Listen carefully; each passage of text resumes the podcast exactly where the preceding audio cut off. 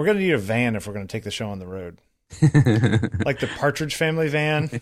Yeah, as long as it's nice. What, do you want like a '70s thing with the round window in the back? Yeah, with like an airbrush mural on the side. you know, like a like a Frazetta mural on the side of like the, the the the barbarian with the with the polar bears pulling him or something. You know, that's what I want. Are you the barbarian or the polar bear? I don't know. I don't know. You know, like blasting like Rush, you know, so you can hear it coming. You know, like YYZ, you know. you know, it's like an ice cream truck of awesome, is what it is. You know, I think the same could be said of this show. It's like an ice cream truck of awesome. Yeah. Yeah. Yeah.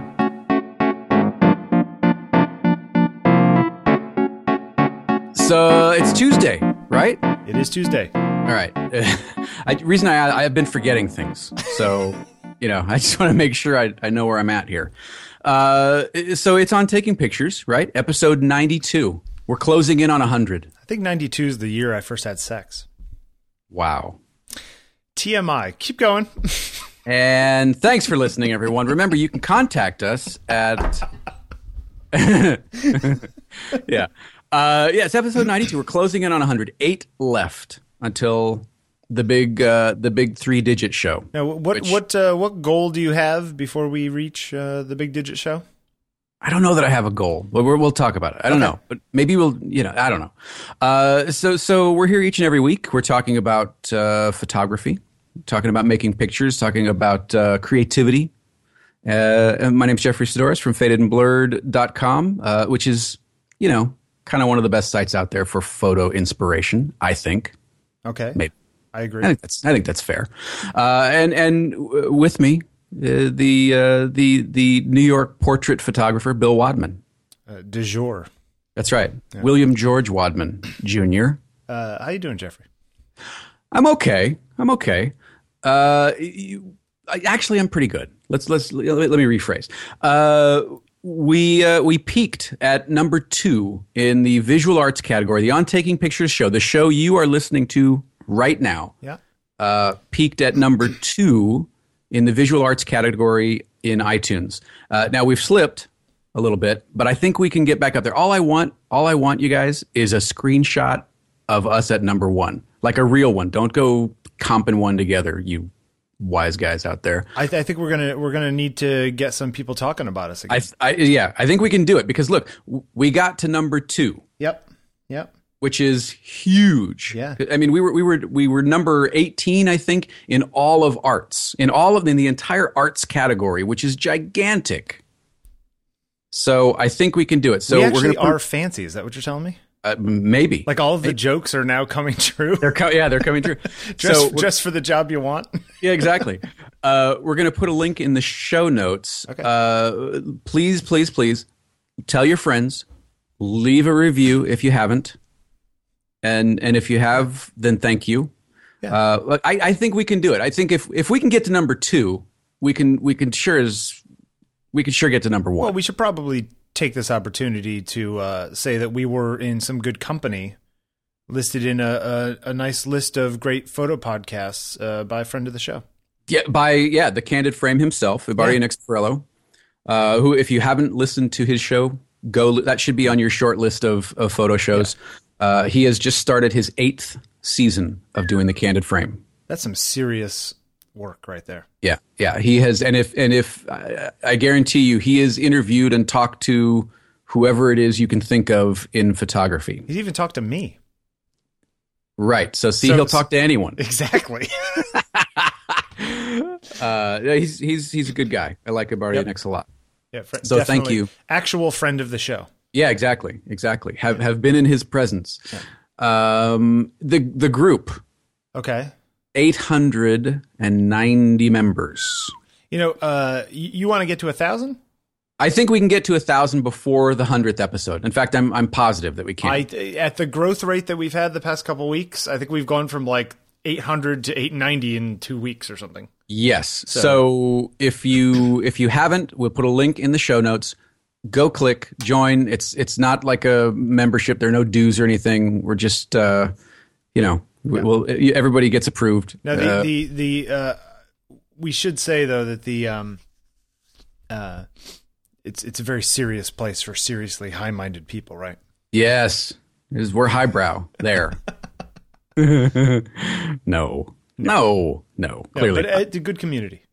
Uh, and and you guys uh, in the community, um, man, the, the the the the assignments, the negative space and roll twenty four and underexpose. I, I I say this a lot. You guys have been absolutely killing it. Yep, Um, excellent stuff. lots and lots and lots of posts for negative space uh, and underexposed and roll 24 lots of first time posters uh, lots of new people so uh, to the new people welcome uh, really proud of this really really proud of this and you guys are doing some great work um, uh, yeah makes me want to sell my camera and go work at home depot sometimes Um, you could probably make ten dollars and ten cents an hour now. that's right uh, lots of interpretation of underexposed i really like that yeah, yeah, yeah. I liked. Uh, wait, did is that the one that the guy did the thing with the glasses with the hands? Uh, I think. It was pretty cute. It was like a guy holding up glasses to a non-existent head. Yeah. It was pretty cute. That was a good idea. um. Oh, that was negative space. No, no, it was, yeah, Or negative. was it underexposed? Wait, anyway, no. either way, it's a good one. That was a Yeah. good one. Uh, lots of really good stuff. A lot of people having fun with it. Um, so what's what's next week's assignment? next week uh, we're texture. Ah, Texture. Okay, texture. Now that that could mean literally textured surfaces. Sure. That could mean just uh, visual sort of density of texture. Lots of stuff. Up to you. Okay. Have fun with it. Texture. texture. I'm, I'm, And, gonna, I'm gonna uh, get in on this one. I've been busy the last week, but I'm gonna get in on this one. Uh, so g- thank you for for hashtagging and and thank you for for putting it in the OTP assignments section. We've reorganized a few of the sections, so so thank you for for doing that. Makes things easier to find and and uh, uh, and view. So yeah, good stuff. Thank Hey, you guys. Yeah, hey, can I read you a little something? Please. Okay.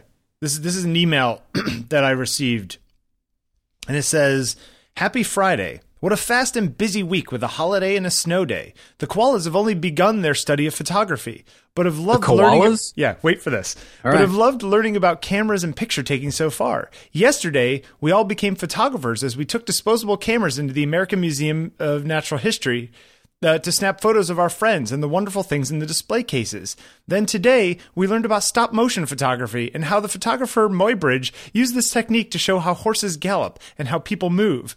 We checked out some of our similar photos of the artist Ai Weiwei and how they practice their own slow motion movement. Next week, we'll continue learning about photography and then moved on to mixed media and collage. This is my three year old nephew's daycare. Nice. He's learning about Edward Muybridge. No, wait, who, who wrote who wrote the email? the woman, the like the head teacher lady. That's that's so great. And you, this is something that goes out to the parents. Yeah.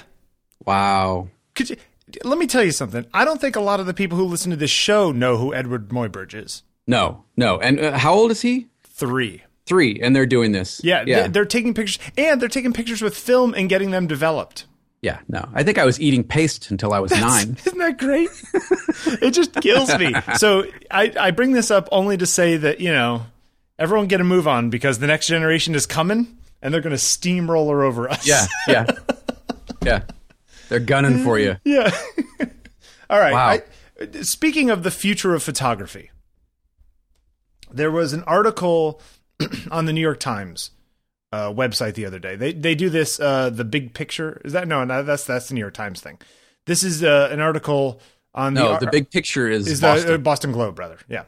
Uh, New York Times has this article, "The Next Big Picture with Cameras Optional: New Directions in Photography," and they're kind of highlighting the new, um, the new head curator guy at MoMA, the photography guy, and they they talk about some photographers, um, moving into the future, like modern stuff that is trying to get away from just using cameras. So they have examples of a guy who does uh, cyanotypes, um, uh, contact printing cyan.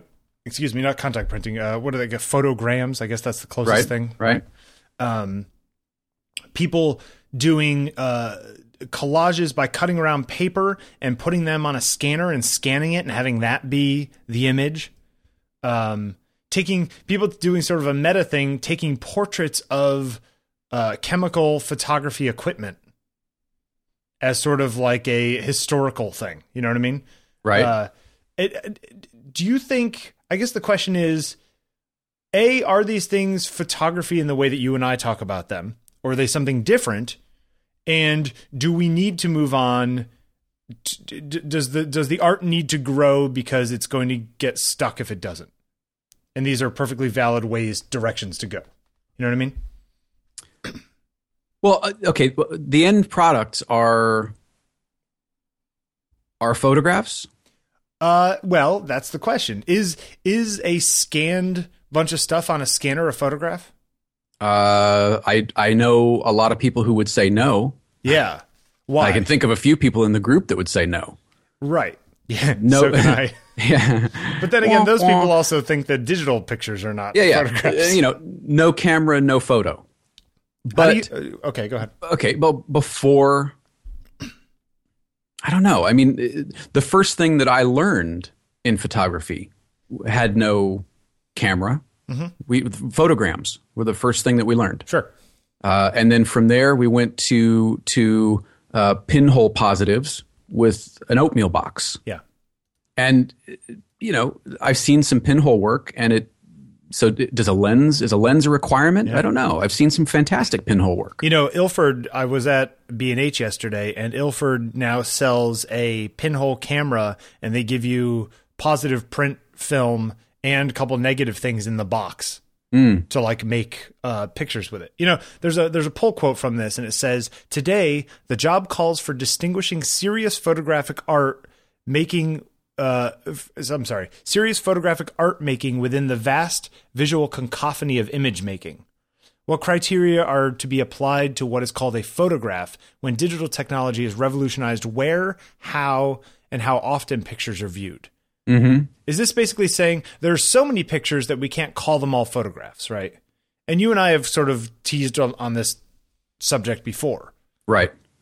I you know it's it's an interesting topic because I, I think as long as we have a foothold in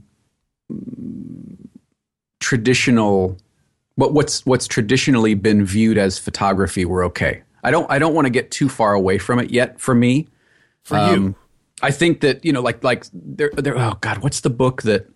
Um, I have to look it up now. The guy that that does the camera obscura work. You know that book. The um, oh, what's his name? I'll have to find it. wait, the modern guy? Yes, Um, uh, oh, what the hell's his name? you know what I'm talking about. Yes, go ahead. Like Keep going. in in in like in Paris. Yeah, like yeah, the rooms Abe, Abe, Paris. Abe Morell, Mo- Abe, Abe something or other. Yes, Abelardo Morell. there you go. Yeah, that. I mean, is is is that? That's an installation. I mean, there, there's there's a camera obscura at the at the Riverside Museum of Photography where you know you have to be in its presence to Yeah. to view the outcome. Well, But and his thing was that he was taking a picture of the effects of the camera obscura. right. So is is that photography? Yeah. you know, well, I mean, every camera is essentially just a camera obscura, right? Right. um, I, I don't know. I think it's interesting. I, I saw some photographs and I don't remember where I saw them. Uh, they were they were full length portraits of people done with a scanner, Yeah. Done with a digital scanner. So I, this is a this is a big question, and I don't think that I've got the historical perspective or or even the contemporary perspective to make a judgment call. And I don't know if anybody really does. It it might be sort of you know like the porn adage where you know it when you see it. Right. But is You there know. is an argument to be made that whether or not you and I think anything or negative or positive about such kind of musings, right? About like mm-hmm, this new mm-hmm. stuff. That as long as new people are making new stuff, period, full stop, that's a good thing. And maybe the distinction between much as the much as some people argue that the f- distinction between say stills and video is getting blurred mm-hmm. that the distinction between photography and illustration and photography and graphic design and photography and fill in the blank is a meaningless distinction from the 20th century and you need to get over it. Well, you have to call it something. And it's uh, you know, so what else do you call it? I mean, would Well, isn't it okay, but even even saying I tend to agree with you, but I'm going to play devil's advocate for a minute. okay. Uh even saying you have to call it something, isn't that like a Victorian notion? Oh, we have to classify this. We have to put it in a box. We need to subdivide the subdivisions. You know, like what difference does it? Maybe. Yeah. I mean, so where where does somebody like you know we've talked about uh, Dave Hill uh, a bit, and actually he came up on the group.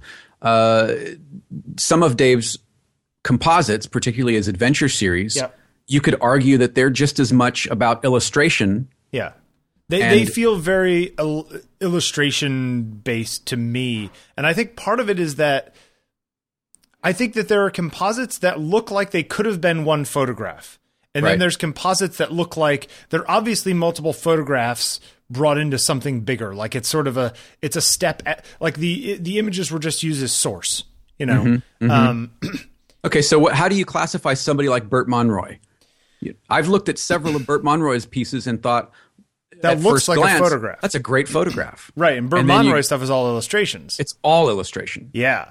So he's he's basically coming at the the D- Dave Hill thing from the exact opposite angle. Exactly. Personally, and I'm sure Dave Hill's a very nice guy, but like personally, I think Bert Monroy is more impressive from a technical skills point of view. because he's all of the building blocks are his own. Yeah, I just I just think it's obsessive and tens of thousands of layers, and you know, like that's just Right. crazy. Um, that's like you know watching a virtuoso. Mm-hmm. Um, but uh, I don't know. It's it's yeah. Is Bert Monroy a photographer? Is he an illustrator? But he uses Photoshop for everything, so he's doing pixel stuff. Aren't we just painting pixels by exposing the sensor? You know what I mean? Like it. It's a really tough place to be. There's like a, so many gray areas there. Um, Yes. There's a really great photogram, I guess you would call it. The cyanotype of this guy by Christian Marclay uh, in this in this article. we'll link to in the show notes. It'll be at uh, 5by5.tv slash OTP slash what are we, 92? 92. And basically, he took a sheet of cyanotype and he got a bunch of cassette tapes and he just unspooled the tape and dropped the tapes on the cyanotype. Have you seen this Right. image? Yeah, yeah. It's it's almost like a Pollock. Yes, exactly. Um, it's beautiful. It's like really, really cool. Um, I look at that and I think, okay, that is really cool. Would I call that photography?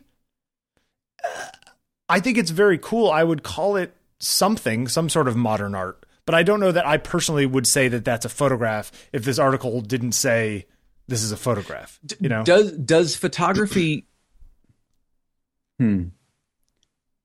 Does there have to be a photographic process, whether that's chemical based or or a, a- digital sensor? Does there have to be that process? Well, I mean, this is using a piece of light sensitive paper. What's more photographic than that? Right. You know? Or But it, or but it looks like something you could have done in, in Illustrator or something. yeah, right. Or or the one uh, or the the guy on the scanner. I mean, a scanner is, you know, they're they're scanning backs for large format cameras back in the day. You know, f- Uh, for doing still lifes and stuff that just did line by line, and that's essentially what this is doing. It's a it's a tough call. I, I really don't know where I come out on this stuff. Yeah, I don't either. Um, But I guess the question is does this hmm, by implication are the people who are supportive of this kind of stuff from the point of view of saying that this is the next wave of photography in some sort of single air quotes, right? Is are they basically saying that any other photography is just stuck in the past and there's no more to say about using a camera with I film? don't. and- I don't think that's the conclusion that, that that you need to reach. I don't think you need to say to say, "Well, I'm going in this direction, so anything that came before me is invalidated." I always wonder though if you're if you're the curator of photography at MoMA, right? Mm-hmm. And a big part of your job is to find new stuff and figure out the new directions a particular thing is moving in and whatever it is. If if there's nothing new, do you think sometimes they're they're they're not actually all that excited about it, but it's the only thing they can find that is new, and so that they pull that in? Do you do you understand what I'm trying to say? Like, do you think that do you think the So, what, you, you, Go they've got to fill the seats, so we got to put something up. Yeah. And uh, know. we've done the old stuff, and yeah, we can show another Stephen Shore show, but we're going to find all this new stuff. Whether or not I, as the curator, actually think it is, I'm going to say that it is, just to just to go to that next step. You know, just to I would hope not. I mean, maybe it's just posing a question. You know, but again, I don't I don't think that it invalidates what came before it. I mean, just because sort of you know Daft Punk used synths and computers and and all that, it doesn't mean that that they're saying that that Charlie Parker isn't music. Uh, true. You know, or that or that that you know Coltrane is irrelevant. Right. because you're building on that. If if Coltrane hadn't been Coltrane, then you wouldn't be Daft Punk. Yeah, yeah. You know, you always see the you always see the um the big shifts in art. You know, I mean, we've you know, photography was invented in the 1830s and and and uh, you know, there's pictorialism and all this kind of stuff. And then there was this big shift when cameras got small enough that you could carry them around. You know, the first Leicas and that kind of stuff. The 1920s, Germany, you know, Russia, that kind of thing, right? Mm-hmm. And how things like really shifted. But then there's like there's years in between or even decades in between where nothing really I mean there's pictures that are great and are classic from it, but the art didn't change, right? That that art doesn't change smoothly. Art changes in fits and starts. Right. Well, yeah, I mean you you could you could you could argue that from, you know, the 40s to the 80s yeah. A lot of it looked very similar. Yeah. I mean, And yeah, the, the style changed. and that's and, the and- lifetime of an entire two or three generations in some Right. ways, right? So maybe the the reason why so many people are stuck on the idea of film photography or analog photography with film and cameras with processing and uh, all the stuff that we knew for 50 60 years is because it did last for 50 60 years you know that those people didn't have as many disruptions as we have today so it makes sense Yeah. like it's that's literally all they knew. So that was all there could be.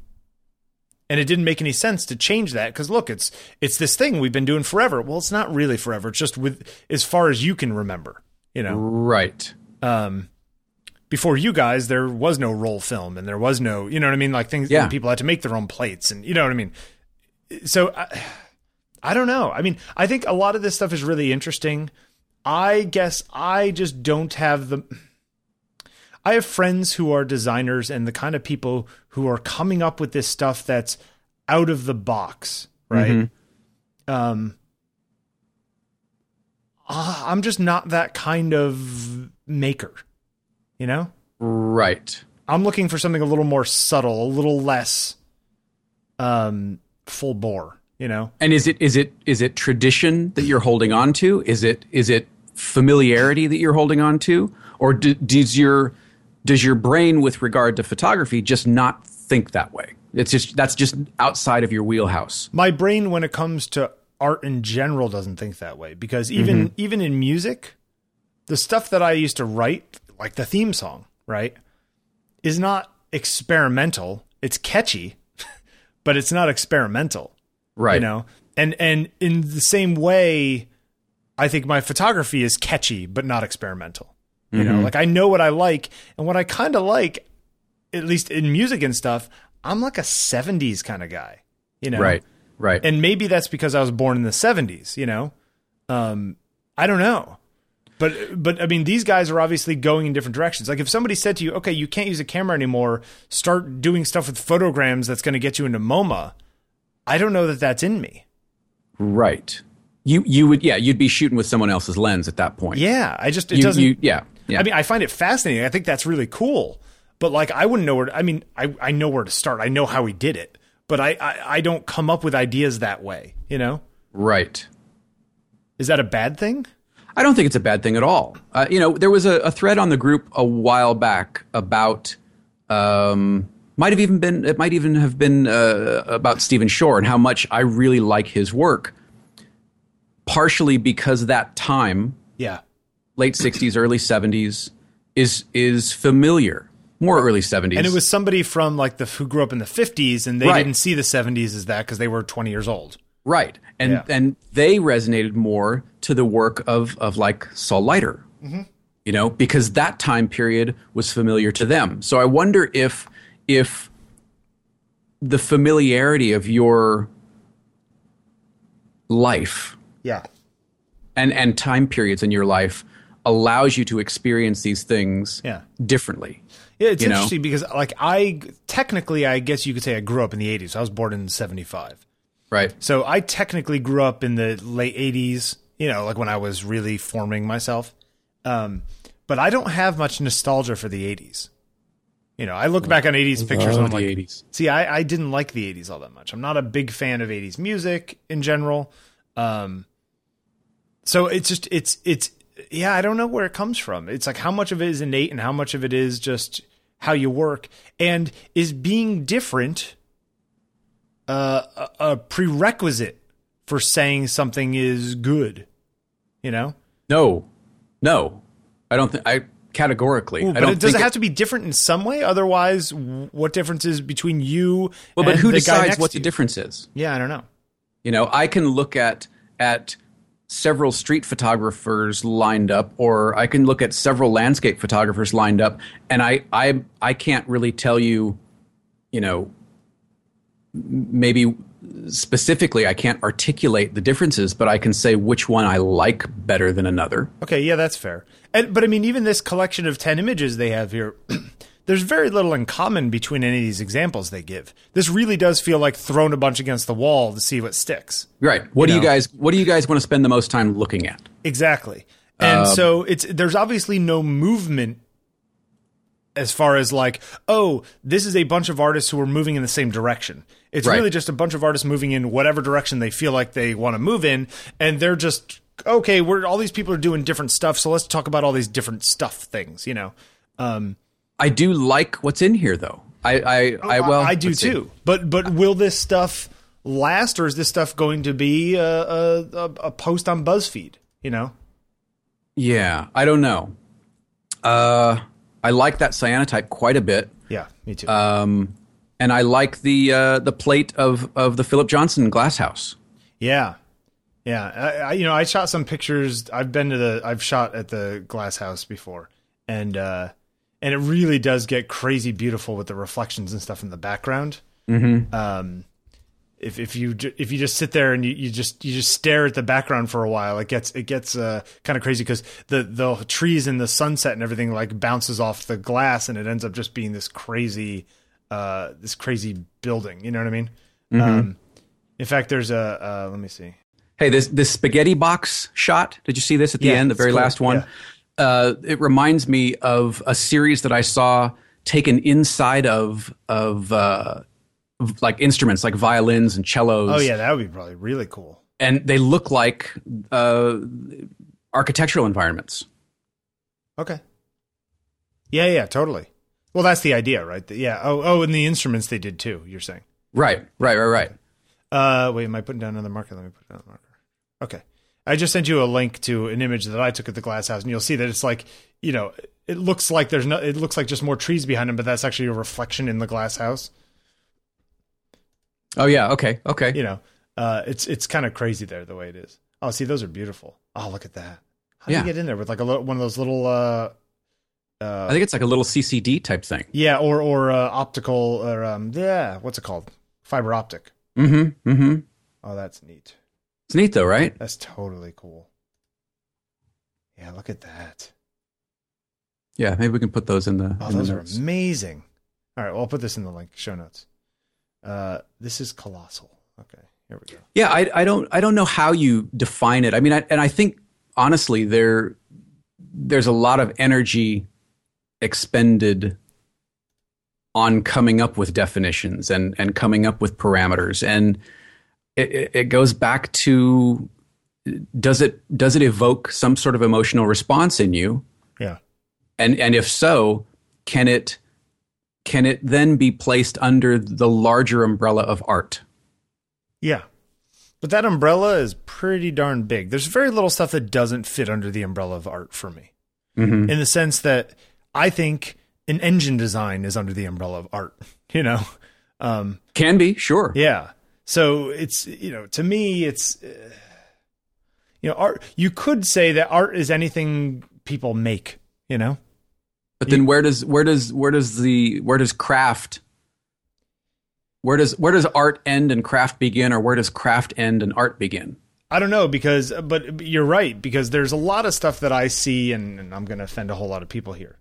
But there's a lot of things that people say are art, you know, like when people do scrapbooking and that kind of stuff. Like I don't consider that art. I consider that craft, right? Um Yeah, but is that just? But that's just that could just be my own. That could be just you. I mean, there- Right. Aren't there aren't there craft museums that yeah, have? absolutely. And there, you know, the whole arts and crafts movement of the early 20th century, like I, none of that stuff speaks to me. It just goes whew, right over my head. And Hmm. I'm sure for other people, it's amazing. You know, So so you're maybe you respect the ability and the intent behind it. It just doesn't land in the art camp for you. yeah, it lands in the. Uh, it's not that those people didn't have don't take time with it, and it's not that they're not making something out of other stuff. It's just, eh, it all it just it feels more like repurposing than making. You know, I don't know. It's just it's it's difficult for me. And uh, again, my own bias. There's you know everyone could disagree with me. I'm sure I'm sure there's lots of people who don't think that photography is art. You know, I mean, I'm sure there are a lot of people who don't consider photography art. They're like, well, you know, it's all you gotta do is press a button. You know. Right. Um, so it's a tough thing. Anyway, it's I I thought this was a good article. Uh, it's interesting. I'd like check to out. see. Yeah, I'd like to see uh, how it's it's discussed in the group. Yeah, I'm gonna. Like, so if you guys want to read it, chime in on it. See what you think. it'll be in the show notes. Uh, so you don't think uh, ten thousand hours is long enough, huh? I don't know that I don't think that I can I can see the point. You know, there there is this adage that that if you if you practice something for 10,000 hours, then you're going to master it and be really good at it. But but and here's the big caveat. Uh if you're practicing, it gets us back to that perfect practice. If you're practicing incorrectly, then all you've done is wasted 10,000 hours doing something poorly. Um, If you've got a bad golf swing, no, uh, yes, okay, yes, that's and you don't you don't make corrections, then you're practicing the same bad golf swing for ten thousand hours. true. But at the same time, I think if you played golf for ten thousand hours, you would get better at it, regardless of whether or not your swing was perfect. Maybe. I think. But I, I- think I- that. I think. Well, okay. I think with with things that involve a very specific technique, I completely agree with you. Mm-hmm. In the sense that yes, a golf swing is a good example, right? Like you could have a really terrible swing and learn all kinds of bad habits in those ten thousand hours. Right. But something like taking pictures, you're going to find something in ten thousand hours of taking pictures. Maybe. You know, you're You going to find yourself. Maybe. I, I I look at I mean my my parents, you know, my father took pictures since I was little. I think over the course of of, you know, 30 40 years, he probably put 10,000 hours in. Right.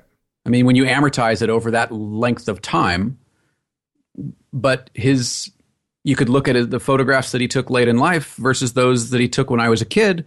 They're not argu- argu- arguably any better Right. Right. Right. Right. Right. because he was going through the motions of taking pictures, camera to face, focus, press button, camera away from face, camera to face, focus, press button, camera away from face.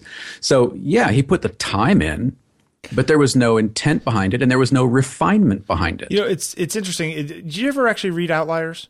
yes. Okay. Um, there's a there's a really great. I think it's in that book where he's talking about violin players at a school, Right. and they put them in three camps: the ones that'll be soloists, the ones that'll play in orchestras, and the ones that are going to end up being music teachers, essentially. And then they correlated that to the amount of hours those people practiced per week. And there were like three very distinctive windows. One was five hours a week, one was, you know, 20 to 30 hours a week, and one was 60 hours a week or whatever it is.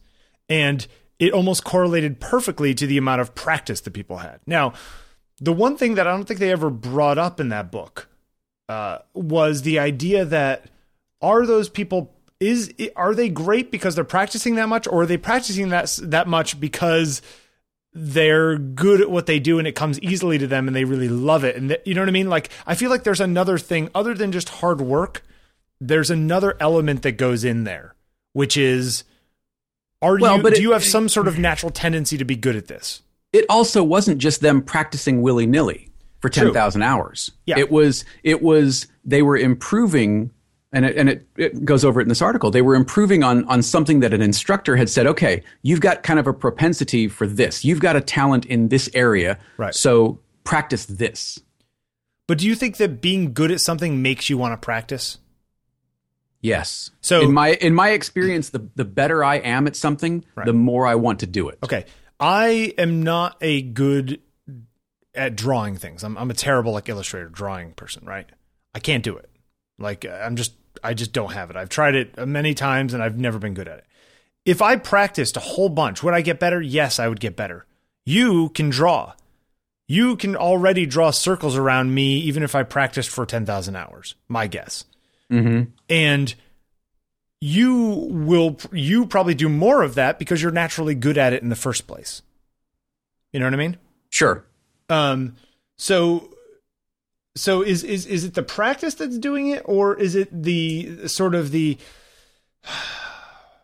that that the people are automatically inclined to practice because they just like playing because they're good at it in the first place. You know what I mean? Like I don't know that it's actually the practice or even listening to their to their instructors and and working on specific practice things that's a hundred that that is everything that's making them good. I think some of it is just that they're good violinists and so they like taking they would like to figure out how to get better and all these kinds of things you know i'm good at certain things and i don't think about doing them as working or practicing. Right. It's just right. what I do, you know. Um, but okay, go ahead. Let's let's look at that statement. You you you do what you do the way you do it. Yes. And oftentimes you are reluctant to take any direction to change unless that direction comes from you. Sure. Because yeah. you you tend to look at you should try this, Bill, as an assignment, and you don't do assignments. True. Unless those assignments come from you.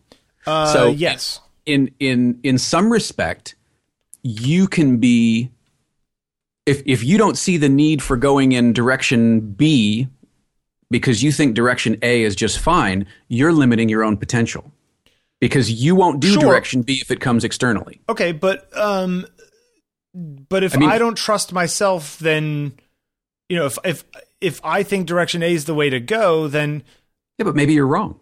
Sure, but maybe the person who's telling me to go in direction B is wrong too. You know, and I'd be wasting you and, know and weeks that's, doing that's that. The issue. That's the issue. Is that your your your first response is just that that person yeah. B doesn't know what they're talking about because I know I know direction A. Well, and that's, that's I, I think part of that for me is that I do what I do. Look, I have no formal education in photography. I've never sure. taken any classes. I've never assisted anybody. I've never. And I don't do any of that stuff. Many of the greats never did. Okay. Um. So I don't look at photography as something that I'm learning in the same way that somebody who, hmm. You know how there's those people who there's there's there's the guy who was the gypsy who played fiddle and never took lessons in violin. He just played fiddle because his grandfather like played fiddle and he watched him and he figured it out, you know, that kind of thing. Okay. Um that's the way that I think about my photography. I do it because I don't I don't need to learn I don't need to rely on other people to teach me the things I need to figure out. I can figure them out and that's what I enjoy about photography is that I've built my own house in my own way, right? Um Sure, but what if what if your house needs an addition that that well, you're incapable needs. of building. Well, define needs, right? Uh, mm Needs for over economic reasons, for artistic reasons, you know. Um, I I don't know. I I just um. The, I think that it's funny because I think that that uh, photography is an interesting thing because in painting even in painting, music is a is a weird example because what you're really trying to do is recreate something, right? So you need the technique in order to be able to recreate the music that's on the page, right? You need to be able to play the stuff that's on the page. Um, sure. Okay. Where in photography and stuff, it's not like people say, "All right, we're going to do, you know, Muybridge today." And so, have you practiced your Muybridge? You right. Know? Right. Um, in the same way that I don't, uh, you know, I guess when you're in conservatory with painting, maybe they say, you know, we're going to try working on impressionist brushstrokes today. Um, and maybe they do that in school. I mean, we talk about uh, copying other people's work here on the show. You know, you really like Avedon stuff. Okay, try shooting like Avedon, you know. Right. Um, and I do a lot of that. Uh, I guess if, I guess, um, my feeling is that there are times when I feel like I want to try new stuff, and I try new stuff. Um, if somebody tells me I need to try new stuff, well, I you know That gets a knee jerk reaction. it does. If somebody said you you you you might want to think about trying this, or hey, have you ever thought about this? That's one thing. I guess it's sometimes when people sound like they know better than I do what I need. It's like, well, why do you know better than I do what I need? You may have a good idea and it may be a very worthwhile idea, but I'm not going to assume that you have some outside knowledge that I don't have. You know what I mean? Um, But isn't isn't that limiting? Assuming that you're the pinnacle? Well, no, I'm not assuming that I'm the pinnacle. I'm assuming that, that I am going in the direction that I want to go. I'm not assuming that I'm where I want to be. Mm-hmm. Uh, I'm not assuming that I am the best at w- what I'm aiming for. But I don't. But I don't think anybody's the same. Right. You know. Right. I think part. I mean, okay. You know what? This might be a good time to bring up John Burridge's question because this is kind of that same thing, right? Yeah, no, that's a great question too. Okay, Thanks, you want to read it? It's here in the show Uh, notes. Sure, sure. Uh, okay, John writes uh, There is this sense that my taste and instincts have been homogenized into technique. So here I am attempting to duplicate technique X or Y, but never asking myself if it speaks to me in the first place. Photographer X is demonstrating a technique, so it must have value to someone, so maybe I should learn it. The simple answer is to reject what doesn't appeal to me, I guess, but I still feel a little lost. It's like I stare into the gulf of photo education on the internet and see only one direction that it's headed, and that I don't exactly like it, but I'm carried along anyway. Okay, first of all, John, thank you. Fantastic observation. Yep. And kind of fitting in what we're talking about. Yes. Okay. Uh, by and large, if you go to Lynda or Kelby or Creative Live uh, or you know any number of other uh, quote unquote learning venues on online, you're going to be taught very similar things Yeah. by very similar people. You know, Kelby's got his sort of rock star staff that that teaches, and you know, Creative Live with regard to photography, they've got their sort of go to people, and Snap to white, Jeffrey. Snap to white. uh, you know, and and that's, I guess that works for some people, but I think I think a lot of what's being taught is extraneous and unnecessary. Okay, so uh, okay, just just switch this back to what we were just talking about. Then why is it unfair for me to think that some particular direction somebody wants to push me is extraneous or unnecessary? because you tend to think that any direction that somebody else wants to push you in is extraneous or unnecessary. You tend to think that if it doesn't come from you, it's got a lesser degree of validity than it does from someone else. And that's not a negative, it's just the way you kind of approach things. Uh, um, I don't know that I would use that exact language, but I understand what you're saying. Yeah, and maybe yeah, okay. I, I, I think that um, look, I think that the problem, what John's talking about here, though, is basically saying everyone says that you need to use how to, how to use all these different tools on the table here, and we're going Right. to go one by one through using these tools. When maybe you, maybe none of those things are not the tools that you want to use. Should you learn them just to collect them? Is a lot of photography education? Do a lot of the people who listen to this show are a lot of photographers today in general? It's more of fetishizing collecting techniques rather than actually making stuff with those techniques. Yeah, I mean, it, it goes back. I mean, we were joking about it before the show. It goes back to you know learning how to make you know hairy text or Yeah. you know compositing dragons into your scene. Well, yeah, okay, that's that might be useful once, Right. Right. but So- it's not something that you should spend two hundred dollars on a DVD about. Right. Yeah. I just it's um John, if something doesn't speak to you, move on. Life is way too short. Yeah, you know? yeah. I, mean, it's it's great that Joe McNally uses forty two speedlights to light a scene, but maybe that's not the way Right. you want to make pictures. look, I I go we talk about photographers, we've you know, we need to do it more often. But we have in the past chosen photographers of the week that you neither you nor I like very much. Yeah, Um, and I, and so they've been some of the best discussions and some of the best you know sort of insights even after the show where, Yeah. where we'll go look it up and, and then we'll have discussions about it during the week and go wow you know this is really kind of interesting or this is really crap or Right, you exactly. know, whatever And so, but but ultimately, uh, there's nothing wrong with not liking something. I I I go look at a lot of modern art that I'm just kind of like what, And I like a lot of modern art, and then I look at other modern art, and I'm just like, this is a waste of time. This is literally garbage. You know? Yeah. Yeah. Um, and then there's the example that uh, you know uh, Jason Zolan and I saw, where it's like you know the, it's the pile. Of, it's literally a pile of garbage, but the art is that a spotlight is shining through it, and the shadow on the wall is in the shape of people eating lunch. right. You know, so it's like, but then there's other ones Which- where it literally by just a pile of garbage. You Yeah. know, so Yeah. it's it's. I I think that you know I used to. There's this old guy that I knew when I was in high school, and I may have talked about him before.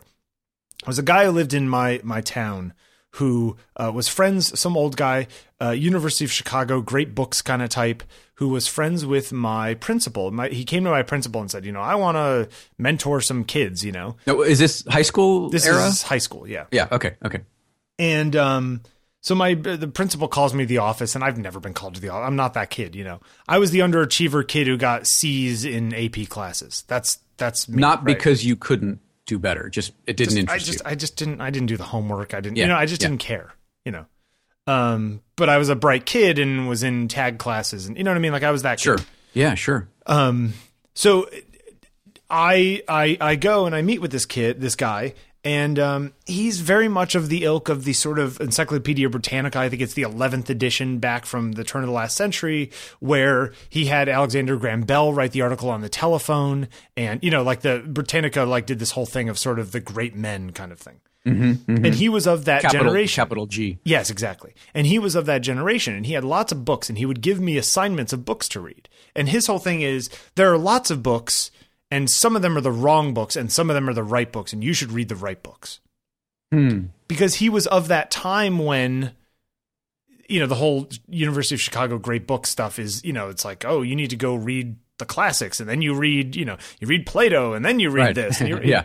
Then you can read Homer. Yes, exactly. yeah. Yeah. Yeah. Um, and I, I never bought into that kind of stuff because I think that, that that that's a very narrow view of the world. Now, I'm not a huge reader. I'm, I read a lot of nonfiction, not a lot of fiction. Um, but uh, Conrad, my partner, she reads like a book every two days, like literally a book every two days, and she'll read all kinds of stuff, good stuff, junk, trash, whatever it is. Like she's just reading. It's all just like this voracious thing. And sometimes she reads, she'll read a whole book and be like, yeah, it wasn't very good. And I'll be like, well, why did you keep reading it? You know, um, I will go see stuff that I disagree with or don't like and, and, and say, eh, you know, it's not worth my time. I'm much more dismissive about stuff because I don't, I'm terrified of wasting the time that I have. That's, that's my hang up, right? Um, And does that does that is that pervasive throughout your life or just relegated to art? uh, no, that's pervasive throughout my life. Uh huh. Uh-huh. Uh, that's, that's my fear in everything. Uh, is that, That I, I'm wasting my time on this thing that's a four out of ten when there's a seven or an eight out of ten out there somewhere. yeah, and for me. sometimes I will sit around and do. I'd rather have zero out of ten than four out of ten while searching for eight out of ten. You know what I really mean? okay, yeah, Yeah. sure. Um, and I think that and it, I may be wrong. I may be right. Look, you know, look. None of these decisions I'm making are going to make or break my life. You know, like Yeah, I'm yeah, still absolutely. eating food and sleeping and living in America, but you know, it's so there's I have I don't have much to complain about. Um, and you make these decisions and stuff. But so, John, if if you know if you don't like technique X Y Z, skip it. You know what I mean? Like you, photography, ultimately, all this comes down to is having fun. This should Mm-hmm. not feel like you have to do this. This is not. You know what I mean? I Yeah. think that I, you know there's techniques that you should learn, and there's lots of stuff that you should know. But if if learning it or knowing it is not pleasurable to you, then why are you doing it? Right. You know? And well, and, and there are there are some people like like uh, Patrick, uh, my friend Patrick. You know Patrick, uh, great photographer, Patrick Shipstad. Um, he is one of these people who buys all the books, all the DVDs, goes to all the workshops, watches all of the creative lives. And I mean, he gets something out of that. he well and he doesn't know but to his his attitude is if i pull away one thing you know that made me either see something differently or rediscover something i'd forgotten or or or or then it was worth my time Okay. And that, which i find interesting that I mean, it's it could be that's a perfectly valid way of looking at it too. You know, it's just it's a different way of looking at it. It's the it's almost the exact opposite of the way I look at it. Yeah. Um, but th- but that's not to say it's wrong, you know. Like so, Patrick and I are on opposite ends of a spectrum, you know. Yeah, but you're working towards the same place. I think ultimately, I think all art is ultimately working towards the same place. I, I imagine it as a sphere where the center of, like, say, the Earth in the sphere, the center of the sphere is perfection, is truth, is God with a lowercase g, maybe uppercase G. I don't believe in God, but you understand what I'm saying. It's that thing, that that the source, right? So, and yeah, and yeah. I think that we're all coming at it from different angles and different places, and and some art forms dig deeper and faster and harder than others. Some people get lucky and find a fault line. Yeah. You know what I mean? Like I, it's just so they pull ahead, right. You know, yeah, but yeah. I don't think that anybody actually ever hits the center. I think they burn up somewhere in the mantle. you know, Yeah. like I have this, I have this weird mental image of this. You know, um, so I'm coming at it from the, you know, from from the equator, and he's coming at it from the pole. Like, you know what I mean? Like, yeah, yeah. it's it's it's all it's it's ultimately all of this comes down to you enjoying the time you have on earth because if it's anything other than in trying to enjoy the time you have on earth why you, you're going to die someday yeah. what are you doing Have you? Can you think of this? I've never asked you this before. Can you think of some example of art, whether it is a visual art or a film or a piece of music that you have seen, read, uh, or listened to, that you have said to yourself, "That cannot be any better." oh that's a good question There, there is nothing about this, not a note, not a brushstroke, not a not a word that I would change. That this know, this to me is is it. um I don't know that that could ever exist. The problem is is that the things that get close to that for me, you know, like certain paintings or whatever, um, are s- some things, paintings or songs, are so amazing the way they are and so special the way they are that it's not that making any changes would make them any better. It would just make them different, you know. And I don't know enough to know that it's actually going to make it better. Like they get into that stratosphere where they become unique. Mm-hmm. Does that make sense? Sure. um they they they get to that point where they're just sort of uh they just float. Uh, that happens i mean there are songs that i think of that way. There are albums that i think of that way. There there, there are examples of of art that i look at and say okay wherever that guy was going i want to find where he dug because that's a really great spot you know? um i don't think that there's the perfection in anything but I think that it's um, you know, what is the what is the line from Good Will Hunting? It's like uh, uh, there's there's no perfect woman out there, but the question is whether you're perfect for each other. Right. Right. You know, and I think that there is, I think that that is somewhat true of art, right? That that that there's no perfection, but there might be a a, a perfect creation in a per, in a in a specific time in a specific place by a specific person a moment as it were and the funny thing is is that all we're trying to do in photography is capture a moment you know Yeah.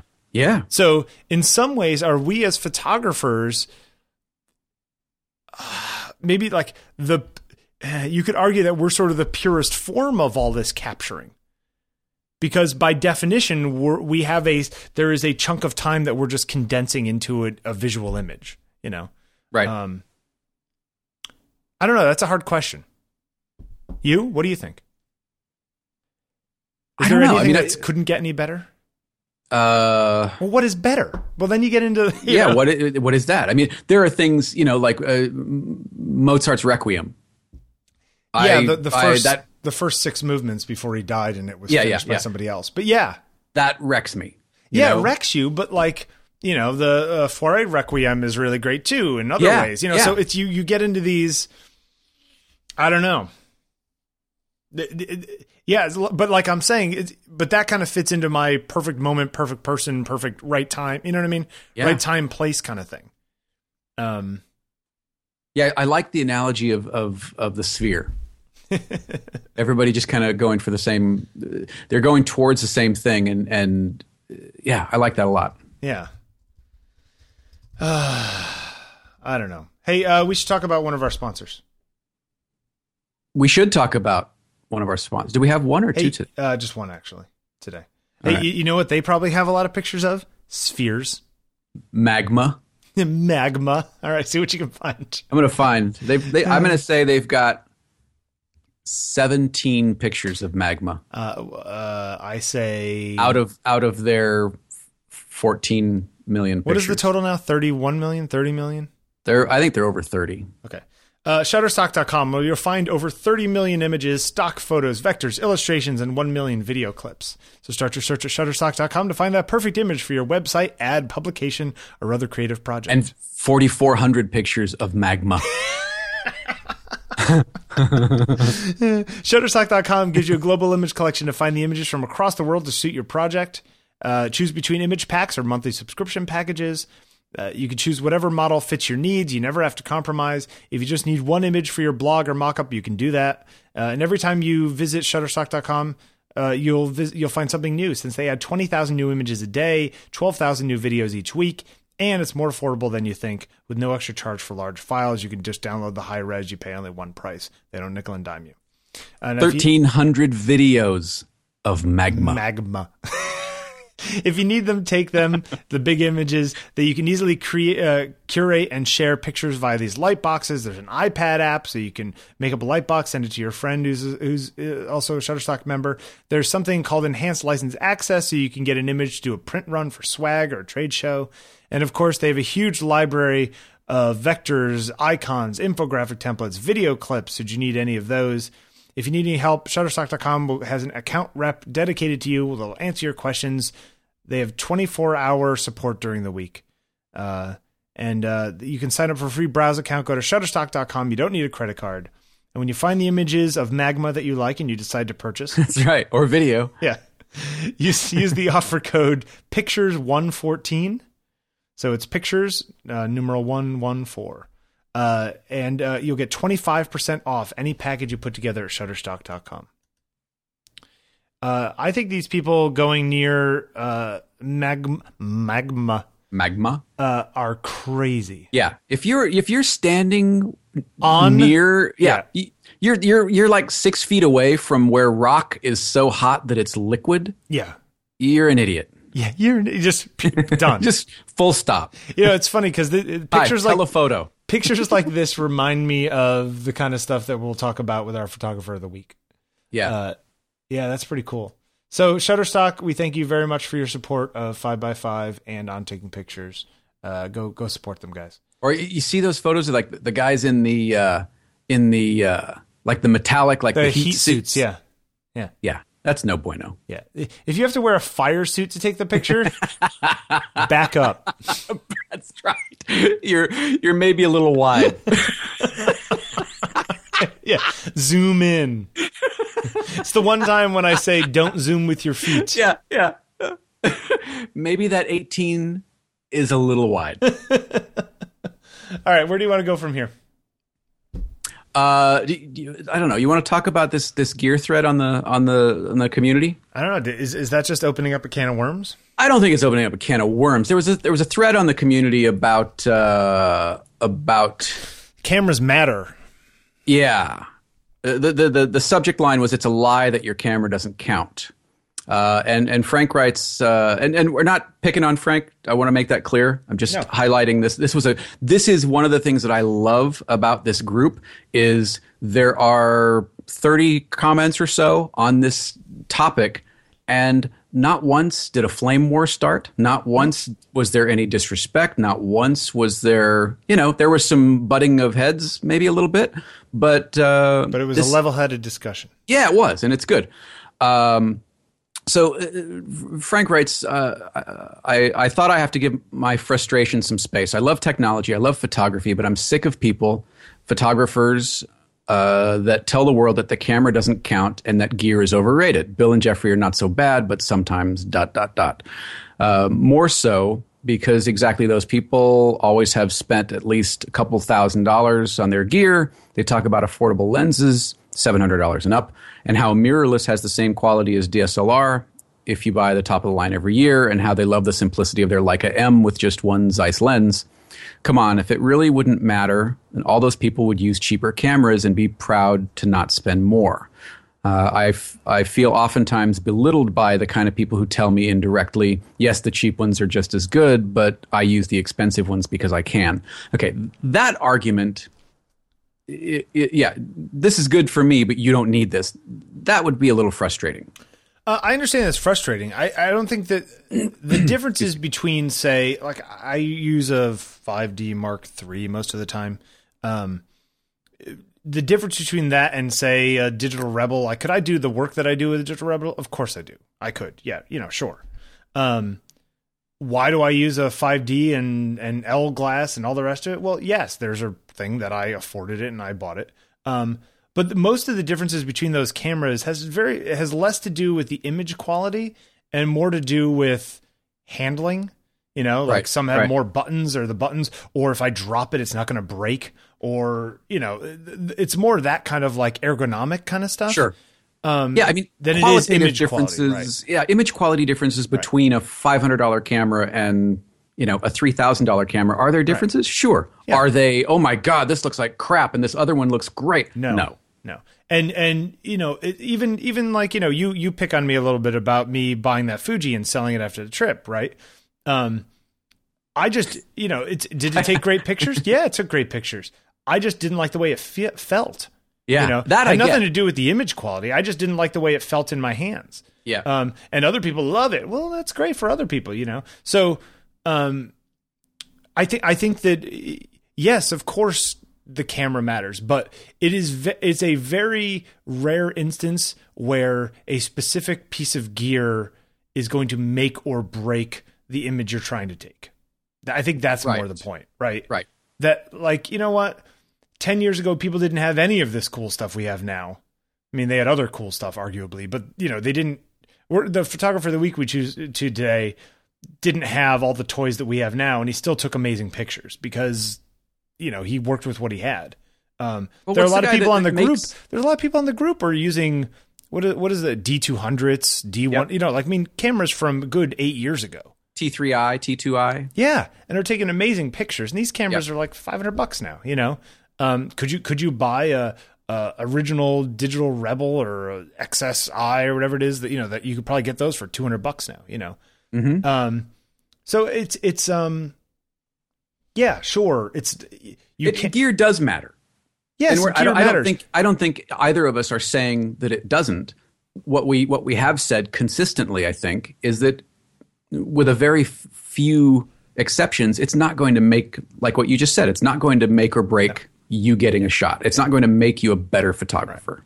And if and if it's the kind of thing where like let's let's take the car analogy, it's like you know, you know, not uh, only with this, you know, I need this car in order to take this corner at 95 miles an hour, and it's like, well, why do you need to take that corner of 95 miles an hour? You know, Right, like right. there's a, there's certain level of stuff where it's like, well, this camera doesn't do X. It's like, well, how often are you actually doing X? You know, this camera is so weather sealed you can go in monsoons. It's like, do you live in Africa? Yeah. Because if you don't, then you're probably never going to be in a situation where your camera is going to be that destroyed. But I remember talking to somebody who taught who was it actually? Somebody who taught um, workshops. And they were giving a workshop and they were outside and they were shooting, I don't know, nature stuff or landscapes. And it started to like drizzle a little bit. And one of the guys like packed up his whole camera gear, like put it in the car. And the guy was like, What are you doing? He's like, Oh, well, you know, I don't want my camera to get destroyed. It's like, it was barely drizzling. Like, you know, a few Right. drops of rain. It's like a few drops of rain are not going to kill your camera. You know, Right. like these things are pretty hardy. Um, even if it's not weather sealed and all the rest of it, you know. Um, I actually, I, the one time I did have, I look, my favorite lens that I own is my cheapest lens that I own. You know, my 28 1.8 is like a $350 lens or something. Um, I shot my entire Drabble series with that one lens. I shoot Right. a lot of my editorial stuff with that one lens. I put that on my camera when I travel because it's the one lens that I like having on my camera. So, um, it's all what you like, you know. I don't know. Yeah. It's just it's you know you. I mean, we've talked about the argument of does better gear make you res- people respect you more? Eh, you know, those are arguments too to be made. Um, you know, lots of people we've we've that are you know scions of industry of of photographic stuff have gone and oh I'm going to go mirrorless and I'm shooting with this. It's like well you know what Maybe they love it. Maybe they're getting paid by Fuji. Maybe the you know their backs are bad. Maybe they're maybe they're fickle and buy new cameras every ten minutes because that's just the way they are. You know, uh, it all just what makes you happy. If you've got the money and you want to buy the gear, buy the gear. But don't think that buying the gear is going to make you a better photographer. Yeah. It- it go, may- go look through 500 pixels, spend a half hour looking at 500 pixels, and I guarantee you, you're going to see some amazing stuff on $500 cameras. Yeah, shot shot by a kid in Russia with a camera from 1998. Yeah. Yeah, Yeah. So with a with a work light and a piece of tissue paper. It's like it. those pictures of the um the uh, snow the uh, snowflakes. Yes. The guy shot them with uh like a, a nine year old Canon camera with like a a tube from um what was it? It was a it was like a tube from a a, a, a paper towel dispenser or something. Right. Like, it was like, right. That he kind of reversed the lens on or something. yeah, it was ridiculous. And all Yeah. he did, he used it as like a yeah. He so you don't you don't need to go crazy, right? This is this is a whole thing. Mhm. Um, I don't know. I just uh, I understand what he's saying, but I don't. I don't think that it's a real thing that we're talking about here. You know, I don't know. Um, yeah, what was this guy's name? His name is Alexei. Could I can't I can't pronounce that. But I'm gonna put I'm gonna put a, a scene in. His, he's got a Flickr stream where he talks about his setup. Yeah, it's a Canon PowerShot uh, something or rather. The size of the images he gets are 1600 pixels by 1200 pixels Hmm. because that's as big as he can go. A, a Canon PowerShot A something or other. You know what I mean?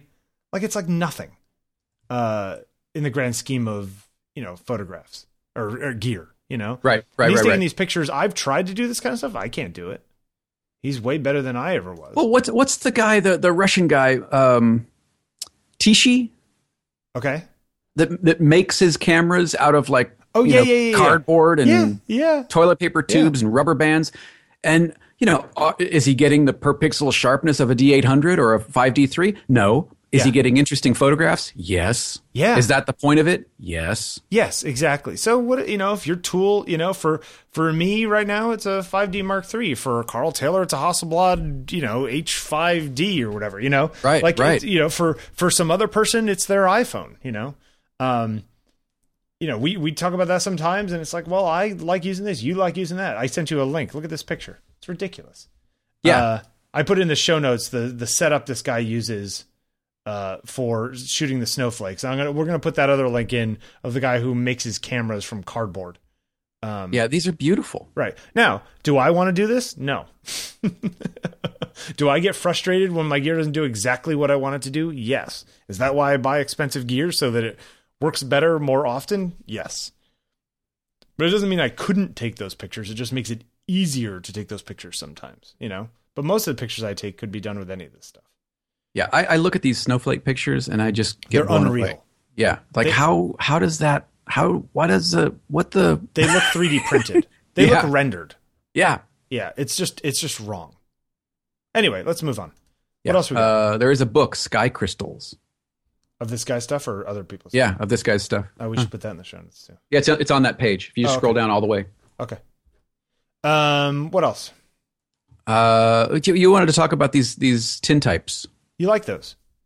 I like them. It's, they, they've been going around. Yeah, this is uh this is on this this version of them's on Esquire, but they were all over the the things. I think somebody Yeah. put them up on the group. I think Esquire actually commissioned them or, Oh, or, or Okay. arranged for the shoot to happen. I'll tell you that Elle Fanning is a pretty girl. The one who's Uh, in Super Eight. Oh yeah, yeah, yeah, yeah. That's a beautiful girl.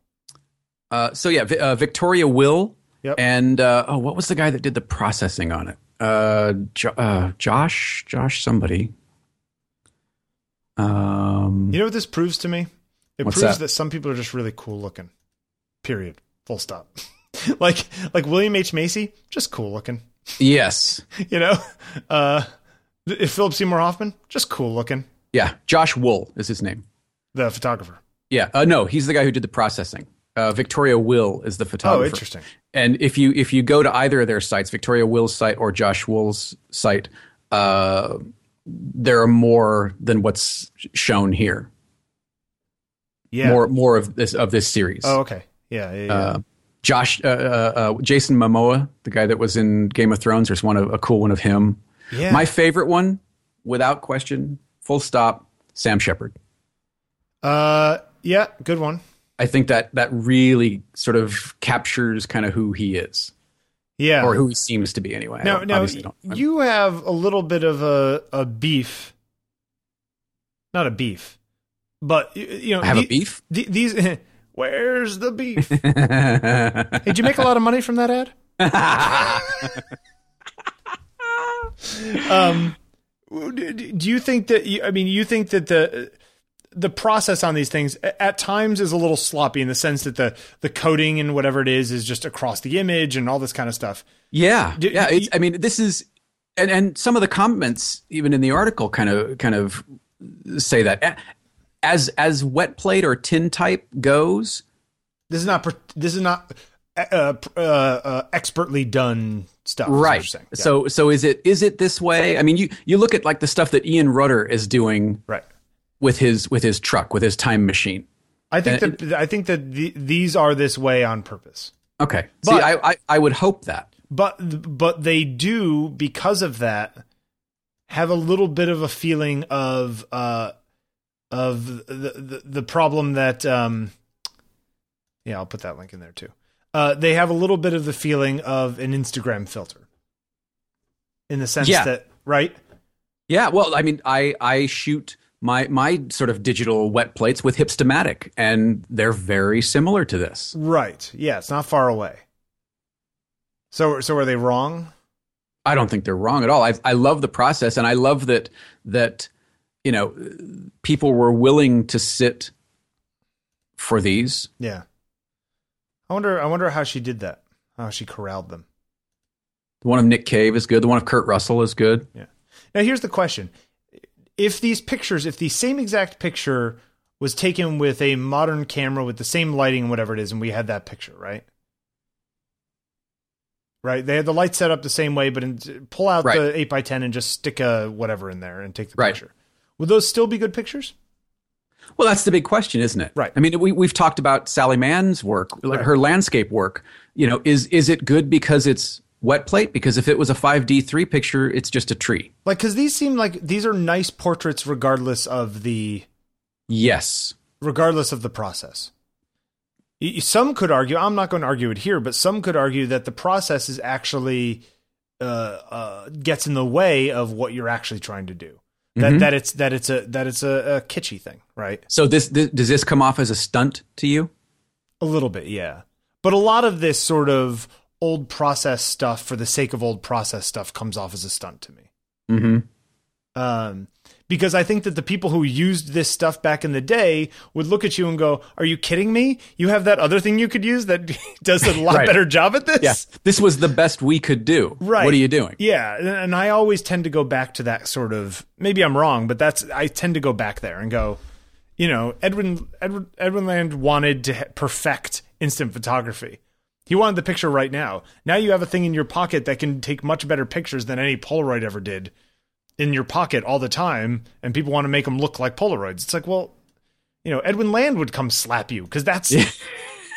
you have the thing that he worked his entire life to get, and Would you're trying to make it look out of your like his, you know, half-assed attempt at the time. You know what I mean? Right. Right. Right. Um, I mean, I think they're beautiful images, but I don't think that they're beautiful images because they're what are these tin types? I Mm-hmm. don't believe they're beautiful images because they're tintypes. I think they're beautiful images because she's a good photographer and these are good subjects and the lighting is nice. yes. You know, they're just not, they're nice pictures. They'd be nice pictures if they were taken on your phone. So, but yeah, they went around. And you know what? Here's the thing. They got a lot of juice because they are what they are. Right. So, is that right or wrong or is that just a lot is that just the the Huffington Post effect? Yeah. If if if these were just five D three or or D eight hundred or They'd be great know, pictures, but Yeah. they would be ignored. But would yeah would they yeah no, exactly. they would never get the press. But they should get the press. They're good pictures. Mm-hmm. you know um i don't know i whenever i come up with an idea and i feel like it might be taken as a uh uh, you know just just for effect i tend to shy away from it you know Right. um did you see this picture of this this russian woman sitting on a chair that is another woman who apparently happens to be black, and everyone's very upset about it. Have you seen this picture? Are they? Yeah, they're they're upset. What, are they're they upset about it because it's, they're saying it's racist. Huh. I don't see it that way. I mean, I, I, I think it's. I don't think that was the intention. I yeah, I wouldn't. I don't know. I think it's kind of. I don't like the photograph. No, it's it's not a particularly great. She's a very pretty girl, but I don't think that's it. I don't think it's a I, right. I just feel like if you look at this picture, okay, let's say it wasn't a black woman, it was a white woman underneath there. Would that would that be offensive in some way? You know what I mean? Um, I guess you could say that it's some rich woman sitting on top of some other person, so there's like some weird, you know, class stereotype there. You know, Mhm. um, I'm surprised she did it though. you know, because like I would be like, eh, I don't know if that's a good idea. Yeah. I know I'm this really whatever, you know, married to a billionaire or my dad was a billionaire or whatever it is, you know. Um but maybe it's not such a good idea that we take this picture. Yeah, I mean it's uh, yeah, it's very strange. Somebody posted in the comment uh here, let me see if I'm not going to be able to get you to the comment, but here's the photo that they posted and we can scroll down the comments. Somebody posted uh uh something similar that was actually part of the decor of a restaurant in the 80s apparently. Okay. Uh yeah, I don't I don't know. Is it is it racist? I don't know. Or is Yeah. it just Yeah. a I lame what you're saying. photo? I don't know. Uh, yeah, I think it's sort of right. I just think yeah, exactly. But, you know what? This is getting tons of press for the person who made it. And for the magazine and for this but woman. Not, it's not getting tons of press because they think it's a great photograph. No. It's getting tons of press because of the, the Right. potential racial overtones. Okay, which, so how is it different that between the tin types getting a lot of press because they're tin types, not because they're good photos? I mean, I, I wonder if, the, and this has been my problem since we started this show, is that what gets what gets noticed in the public world when it comes to art is just something that is shocking and different for the sake of being shocking and different often, Mhm. instead of for it being really good. you know, more importantly than this photograph is the is the link on the sidebar of Vin Diesel dancing alone to Beyonce for seven minutes. Um, hold on, hold on a second. Can we pause for a minute? we'll be back in seven minutes. You know what? I like Vin Diesel. I think he's probably a pretty good guy. yeah, he seems like it. Yeah. Plus, he's got that really good voice. Yeah, yeah. Uh, I want to be friends with Vin Diesel. Yeah.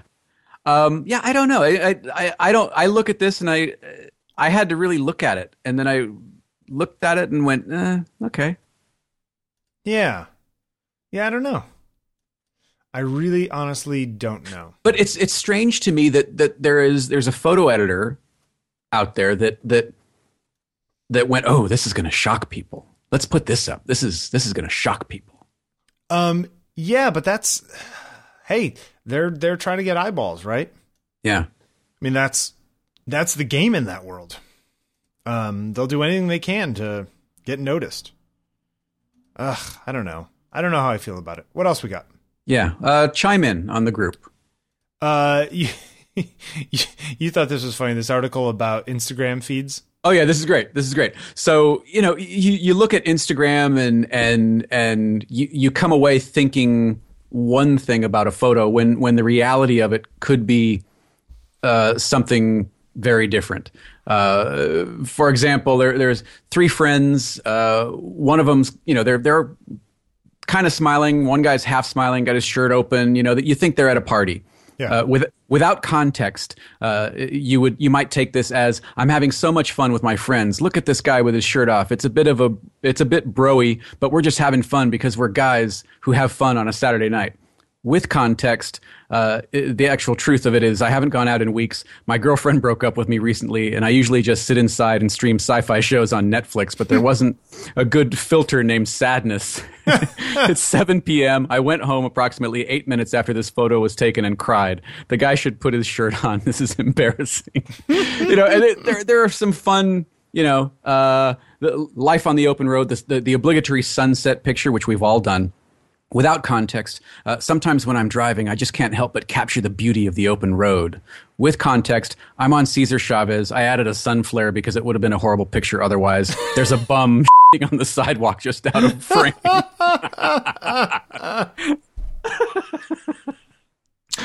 Yeah. so you know, Uh, yeah. a, a little a little levity. A Yeah, little I like, fun. I like the one of the beautiful couple without context. We're happy and in love, and the world's our oyster. And get it because there are oysters behind us. and then, and then below, with context, we fought most of this morning because we hadn't paid the Comcast bill. Why won't I just effing pay the Comcast bill? Is it that effing hard, Drew? Is it?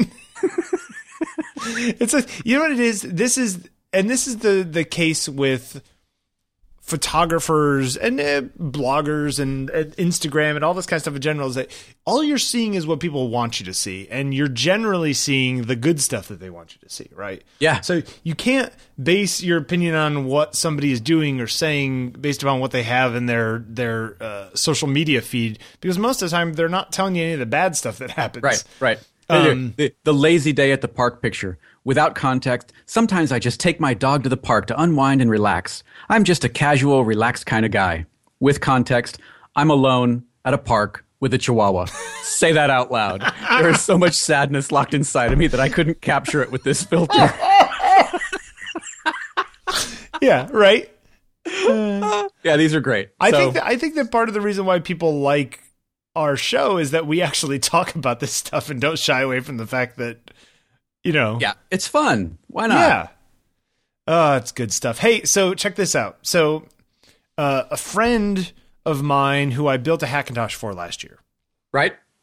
owns multiple 8x10 cameras including uh, a couple lenses from like 100 years ago Okay, first of all, how much of a badass are you if you own multiple 8x10 cameras? that's that's what I'm saying that this is the I mean- guy right Enough said. Right. In fact, I think I sent you one of his pictures that I took. I took a picture of the lens and I sent it to you. I think. Oh, yeah. Oh, yeah, yeah. yeah. So this guy's got multiple eight x ten cameras, and when I built this Hackintosh, I was like, "Oh man!" He was showing me all this ge- old gear he had, and I said, "We should use this stuff." You know, how, how often do you use it? And he said, "Oh, I never use it anymore." You know, because Wow. that's you know that's the way it is, right? Right, right. And so uh, we were talking about it, and I said, you know, we should just set up a time to get together and uh, shoot some shoot some of this film. You know, like we'll we'll buy a box of film, we'll get some people in here, we'll do some portraits, and it'll be like a fun little uh, experiment one Saturday or whatever it is. Wait, is this is this the receipt that you tweeted the other day? Uh, yeah. So Okay. so uh, I I the other day I had a weird thing last week where I kind of got. I, I think it was my my friend died a couple weeks ago. I think we talked about and Yep, and, Eleanor. and I was I was uh, thinking a lot about the fact that it's like you know if there are things you want to do, do them. What are you waiting for? You know. So it was on my list of things to do was to oh get in touch with Alex and let's let's do those eight by tens.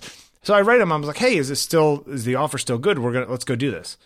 And so he's just like, yeah, yeah, let's do it. So I think we're gonna do it next Saturday, not this coming Saturday, but a week from Saturday. I'm gonna need some people. I'm gonna put a call out to come sit for portraits. We're gonna shoot eight by ten black and white at his studio, maybe like a slice or maybe two slices per person. Mm-hmm. And we're each gonna get a box. We're gonna set up two cameras, and we're going to shoot. Uh, we're gonna we're gonna see what we can get. So, So I- you're shooting side by side. yeah, I think that's that's the plan. I don't know exactly what we're gonna do. Same setups, different setups. Uh, I don't know yet. We haven't decided on the specifics. Interiors, exteriors. Uh, I don't know. Yeah, uh, Damn pro- it. no, they're going to be interior. We're going to shoot inside. It's it's 14 degrees outside right now. Um, Oh right. we're going to shoot. He's got a studio in Midtown, so we're going to shoot in in in in his studio, and uh, it's it's going to be fun. Um, yeah, he's got he's got all this like crazy old stuff. So I went to go buy some film yesterday. Um, and I've never shot eight by ten before. I've shot six four by five a lot, but I've never shot eight by ten. And I kind of want to do it before it goes away, honestly. And I know there's some people who it's never going to go away. I really don't know how long these people are going to make this film because it's you know how many people shoot eight by ten film anymore. That's like the the the tiny slice of the tiny slice, you know. Right. Um, so I go to I, I had to drop my sister off uh, over by B and H yesterday. Her and Bert were visiting, and on my way back, I stopped at B and H and I went and was going to buy some film. And you know, you could buy Tri-X, you could buy uh, um, uh, um, T Max, you could buy a bunch of different Ilford things. I ended up buying a box of HP five, which is Love sort of a film. Tri-X-y uh, looking Ilford film. Uh, a little more punchy. It's got Yeah. a lot. It's got some contrast to You it. You know what's interesting is that uh, basically there are kind of two different versions of black and white film. There is organic grain kind of stuff like Tri-X, right? Mm-hmm. Where the grain just is where it is and it's very haphazard. Um, and then there's stuff like uh, T-Max, which and the Delta stuff on Ilford, which is interesting because Delta is the shape of a triangle, and I never really thought about it, and that's why it's called Delta. Uh, where they they figured out ways to make the grain be very triangular and very consistent, so it's very smooth, low grain kind of film. Um, but there, you know, do you do you want the the the errors, as it were? Do you want the unknown? which is the grainier stuff, or do you want the more consistent stuff? I said, you know what? There's not going to be that much grain in an eight by ten negative anyway, so I might right. as well go for this stuff. But it's uh, it was hundred and fourteen dollars, I think, for twenty five sheets of this film. Plus, it's going to cost six dollars a slice to process. Wow. Um, so it's going to be over ten dollars a picture to take these pictures. Uh, one afternoon I'm going to spend two hundred fifty dollars on film and processing and get twenty five pictures back. Ugh. Yeah, but it's going to be cool. Yeah, I hope it's going to be cool. Uh, I'm gonna I'm gonna put a link in the I'll put it in you know I'm gonna put this picture in the group of the lens one of the lenses we're planning on using. Um, I just thought people might get a kick out of that, and I'll I'll, I'll let you know more about that later. Uh, also, did you see um, the Focal? Remember that software that I tried buying? That, yes. That does the focus stuff for your camera. Right. Like it does the um, what is it called? Micro adjustments. Right. So for those of you who don't know, that a lot of these modern cameras can do uh, micro adjustments on a lens per lens basis. So, for example, if one of your lenses tends to back focus a little or front focus a little, basically doesn't focus on what it thinks it's focusing on, um, you can dial in uh, an adjustment to like push it in one direction or the other. And to do this, actually, it's kind of a pain to calibrate on your own. So these people make this software called Focal that is like 40 bucks that you put a target on the wall, you put your camera back a few feet, you put in this software, you run it plugged into your camera, and it takes the pictures and figures out the thing and updates the lens all sort of automatically. Qua- quasimotically? You know, Quas-. Quasimodo? So I, I, I got it was my birthday a few weeks ago, and, and somebody gave me a, a, a, nice little you know like one of these gift card things, and I was like, you know what, I'm gonna go, I'll go get that uh, that that thing, the Focal. So I buy the Focal, it's forty dollars, uh, and I get the software, and I load it up, and you got to load this other framework for it to work, and all this kind of stuff. I plug it into my camera, and every time it sees my camera, but every time I start the process, it crashed Right. Every single time. And so I wrote a support thing to them on, I think it was like a Friday, and I didn't hear back.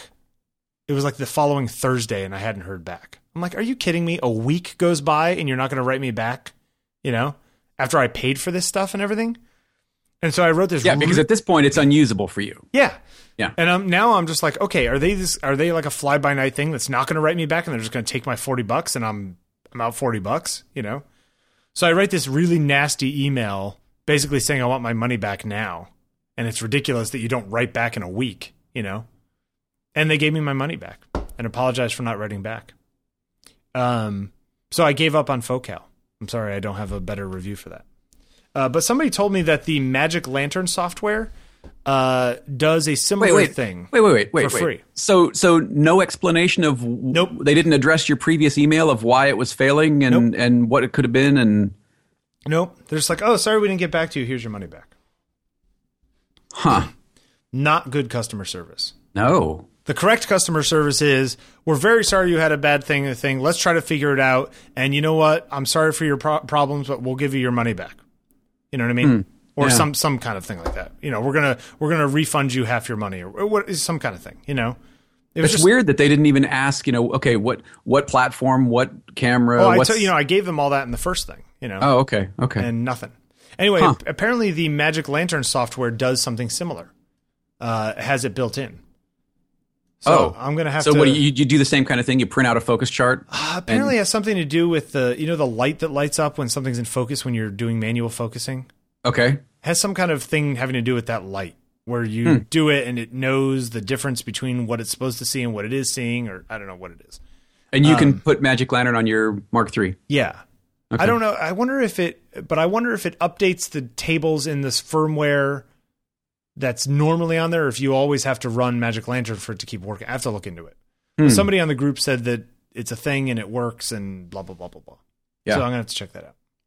Hey, uh, by the by, Yep. uh, new uh, new Fuji camera announced today. Yeah. So same sensor uh, has a bump in the top like it has a prism, but it's a EVF. Uh, apparently, yeah, apparently it's a it's a really amazing EVF. Okay. Like like shutter or the the lag, the refresh lag is is for all intents and purposes non-existent. Basically, yeah, it's the guts of uh, of an XE2 Right. in a new uh, magnesium or is it aluminium? Um, uh, weather magnesium. sealed. Yeah, it's all weather sealed. Uh, and they're coming out with an 1855, actually several weather sealed lenses. It's interesting. Yeah. Uh, it's interesting looking. Uh, I, I I'm still not sold on EVFs. Yeah.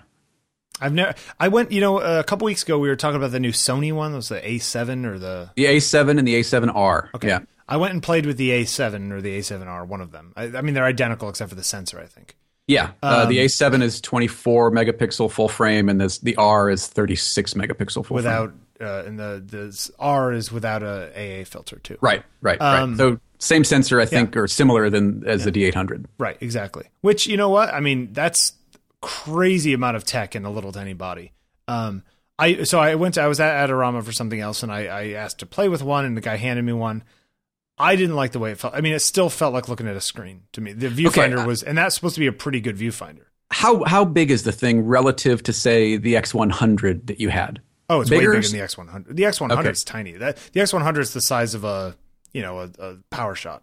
But it's significantly smaller than your Mark III. Yeah, it's probably around the size of the of the Fuji that I had, but you know, interchangeable lenses.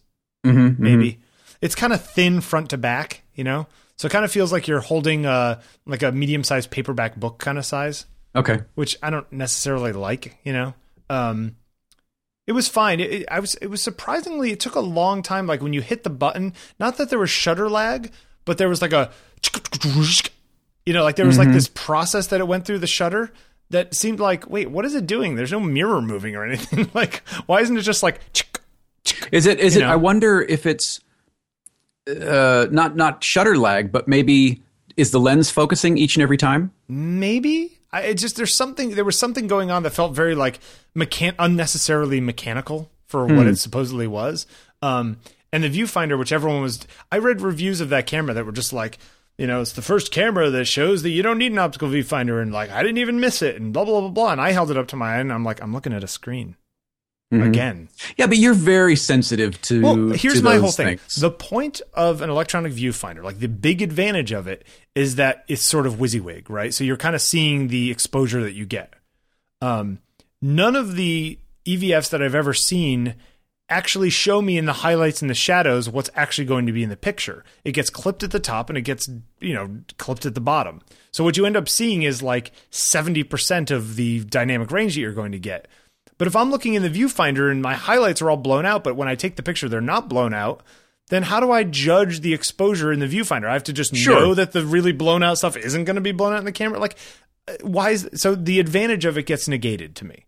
Like, if you can actually show me what the picture's going to be, then great, let's talk. I mean, I don't still don't know that I'd prefer it over optical. I like looking at what I'm looking at.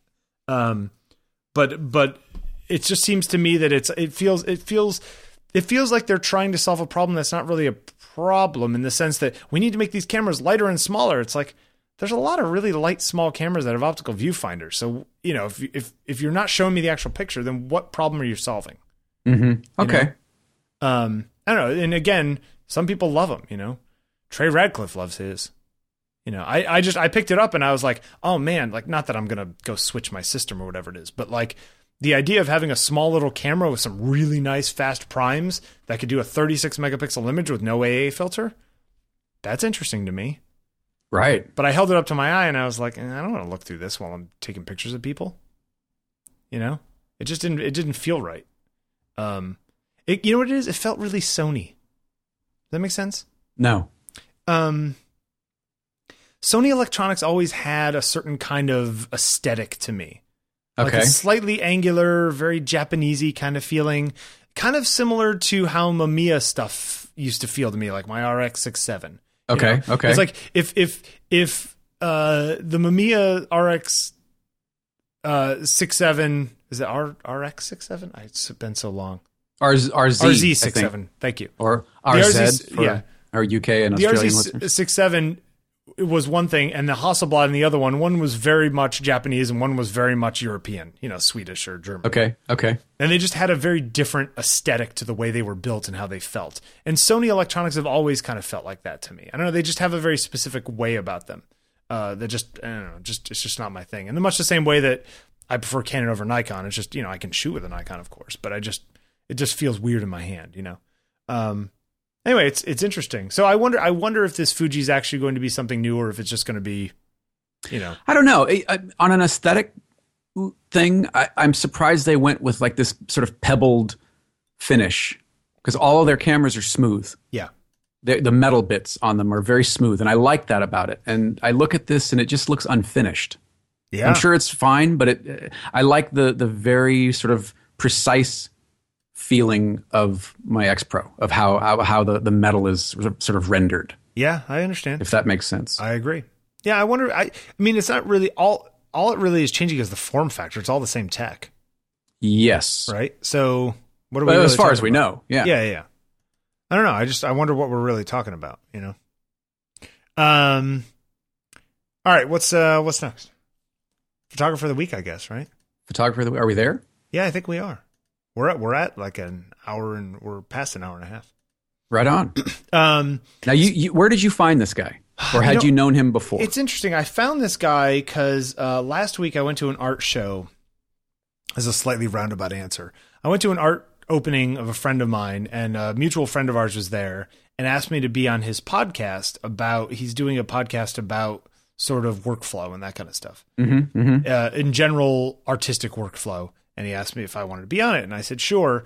And he said, you know, there's that guy who wrote the DAM book. You know what I'm talking about? Uh, the damn book. yeah, it's the digital asset management book. It's like the classic. Uh, his name is Peter Krogh. Huh. Okay. You don't know this thing? I don't know this book. Oh, this is classic. It's called the DAM Book, uh, and you can download it on you can Amazon or he's he's got a download. It is sort of it's it's huge. It's like um, let's see how many pages it is. Four hundred and ninety six pages. wow. he's the, he's the guy who I think first came up with the three two one backup stuff. Oh, okay. He's he's one of those guys. I'll put I'll put a link in the show notes. I thought it was Chase Jarvis. Yeah. Um. Kidding. So I, I, and he said, you know, that guy was on Triangulation the other day. You know that TWiT show that Right. Leo does with like one on one with guys interview, right. and they were talking about a vacation that they went on, like a, a photo tour kind of thing that they went on with this other photographer, and one of the photographers they went with was this guy, Bruce Dale. Hmm. Who I went and looked at his stuff, and he's he's one of these old school uh, guys from uh, National Geographic, like been around since the sands of time. You know what I mean? One of Right. those guys, and Beautiful work. really beautiful work. And uh, we're gonna put some links in the show notes. Um, his website itself is pretty awful, but if you but there's a Vimeo link to sort of a, a little interview kind of movie he made of some of his images and some of the stories behind them. It's fairly short, and and uh, you if you just look up Bruce Dale National Geographic in, in Google Images, you'll get a whole bunch of stuff that's amazing. Um, but it's just it, he kind of reminds me of the the the exactly the guy that Sean Penn was playing in Walter Mitty. Ah, okay, yeah. The the the Sean O'Connell character. Yeah, the guy who's like going around the whole world and, and and doing crazy stuff. And he did a lot of the stuff that we talk about with even Heisler, where you know, or or these guys who were basically trying to make crazy setups to accomplish a very specific thing. You know, yes, he would go shoot the Russian guy with the bear on the street. You know, the t- the tamed bear. Right. Yes, he shot these pictures in Sainte-Chapelle in, in Paris. Yes, he's been to Arches National Park. Yes, he's been to Appalachia and shot the people, like all those standard sort of National Geographic things. Um, but he also like he took pictures of a globe that was getting shot by a like exploding globe for one of the hologram images on the cover of National Geographic back in the day. Um, he did this picture where he put cameras on the tail of a big airplane, like a big jetliner, that because he wanted pictures in the air from the tail. So he set up these automatic camera, you know, these cameras that were controlled electronically uh, up on the tail. Now remember, this is like, you know, back in the day of uh, a film, right? So Right. this is not like, oh, he's just going to stick a GoPro up there. It's like, Yeah, yeah. You know. you got a 60 foot cable release going through the emergency door. exactly. Yeah. Right. um, so this is, I, I just think that his stuff is really amazing. Specifically, there's a few pictures that he had on his portfolio site, uh, which again is not really well designed. But I put a link in the show notes. Uh, there's a picture from Kenya uh, where this elephant walking across that's got this crazy like blue tint, this very like blue green sort of weird, uh, very Kodak-y kind of look. And this stuff's Right. from '69, so it probably is all Kodachrome, you know.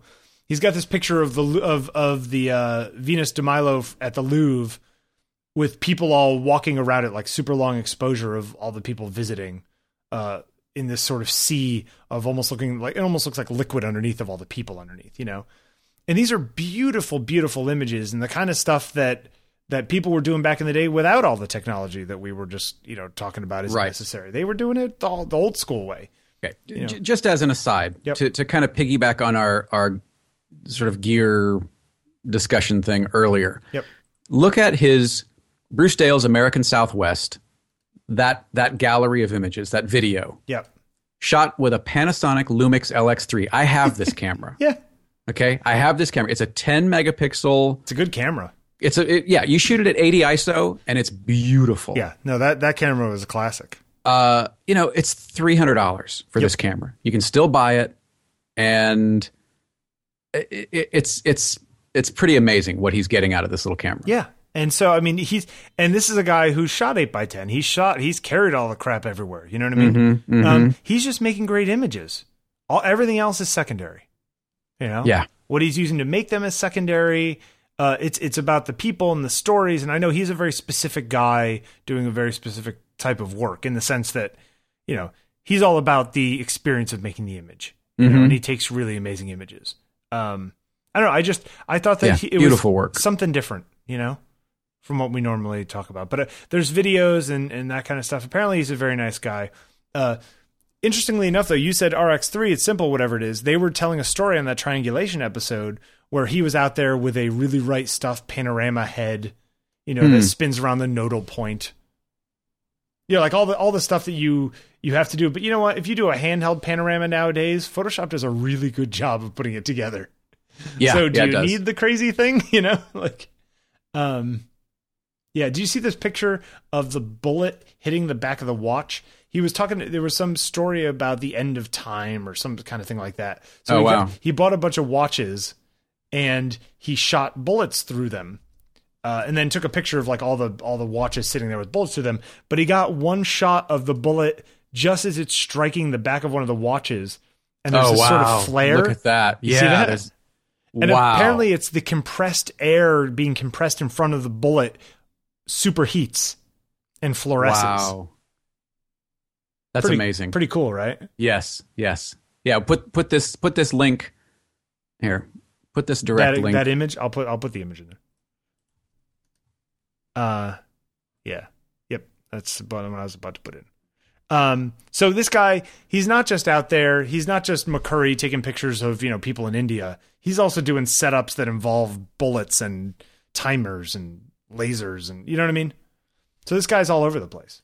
Yeah. Pretty amazing. Yep, and still around, doing his thing. Retired, but uh, you know, still in the whole. He seems like a very luminous landscapey kind of guy. Uh. Yeah. Yeah. I mean, just based on his his photos, he seems really interesting. Yeah, yeah, yeah, yeah. It's good stuff. Uh, anything else? Mm, no, I think I'm good. What? Uh, where do people get a hold of us? podcast at ontakingpictures.com. You can also go to uh, 5by5.tv slash OTP and there is a uh, there's a contact form there that we will both we will both get. Uh, let's see. Hold on. Hold on. I just want to make sure I'm I'm saying the right thing here. Yes. Okay. Uh, slash 91 on that will get you to I'm sorry, slash 92 That's right. We'll get you to this week's show notes. Uh, Bill tweets at Bill Wadman. I tweet at Jeffrey Saddoris. You can find Bill's work uh, on his on his new Squarespace site Yep. at uh, billwadman.com. Now with rollovers. Yeah, with rollover titles and the images.